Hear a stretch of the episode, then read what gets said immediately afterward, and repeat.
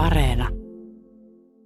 Erämies kysyy, että olin suolla hiihtämässä, kun havaitsin taivaan kattavan pilvirintaman horisontissa. Pakkasta oli noin 20 astetta.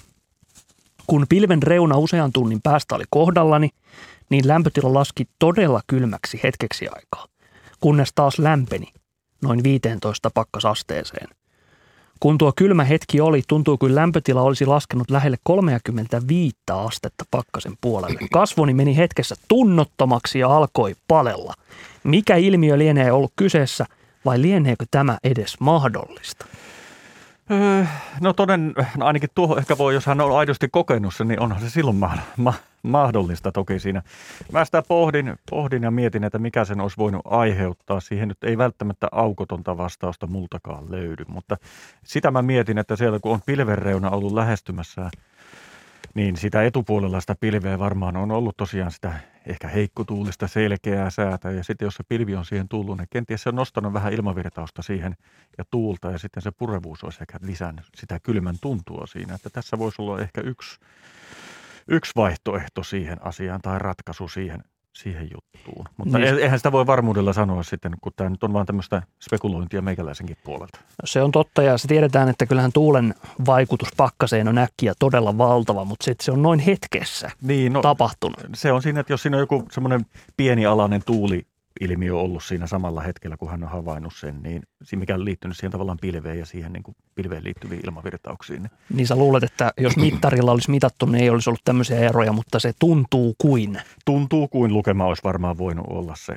Että se tota, lämpötila ei sinänsä niin kuin niin nopeasti romahda alaspäin, että se niin kuin yhtäkkiä noin vaan menisi 20 astetta kylmemmäksi. Tosi, se voi toiseen suuntaan voi mennä silloin, kun se inversio lähtee purkautumaan. Että kun inversio on se, että maanpinnan lähellä on tosi kylmää ilmaa ja ylempänä ilmakehässä sitten vähän lämpöisempää ilmaa. Eli talviaikaan Lapissa voi olla 35 astetta pakkasta – mennään 100 metriä ylöspäin, niin siellä on 15 astetta pakkasta. Sitten kun siihen tulee pieni tuulenverja tai joku sotkee sen alimman ilmakehän kerroksen, niin se voi puolessa tunnissa keikahtaa se tilanne, että se maanpinnan lämpötila onkin miinus 15.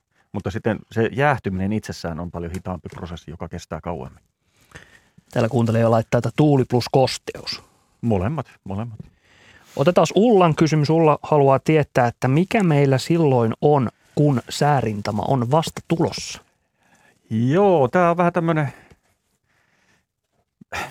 mielenkiintoinen kysymys, että mitä siihen pitäisi vastata ja mitä sillä niin kuin haetaan takaa, mutta säärintamathan liittyy yleensä näihin tilanteisiin, kun on tulossa jonkinlaista toisenlaista ilmamassaa. Että kun kylmä rintama lähestyy, niin sen kylmän rintaman takapuolella on sitten kylmää ilmaa, ja kun lämmin rintama lähestyy, niin sen lämpimän ilma, rintaman mukana tulee sitten lämpimämpää ilmaa.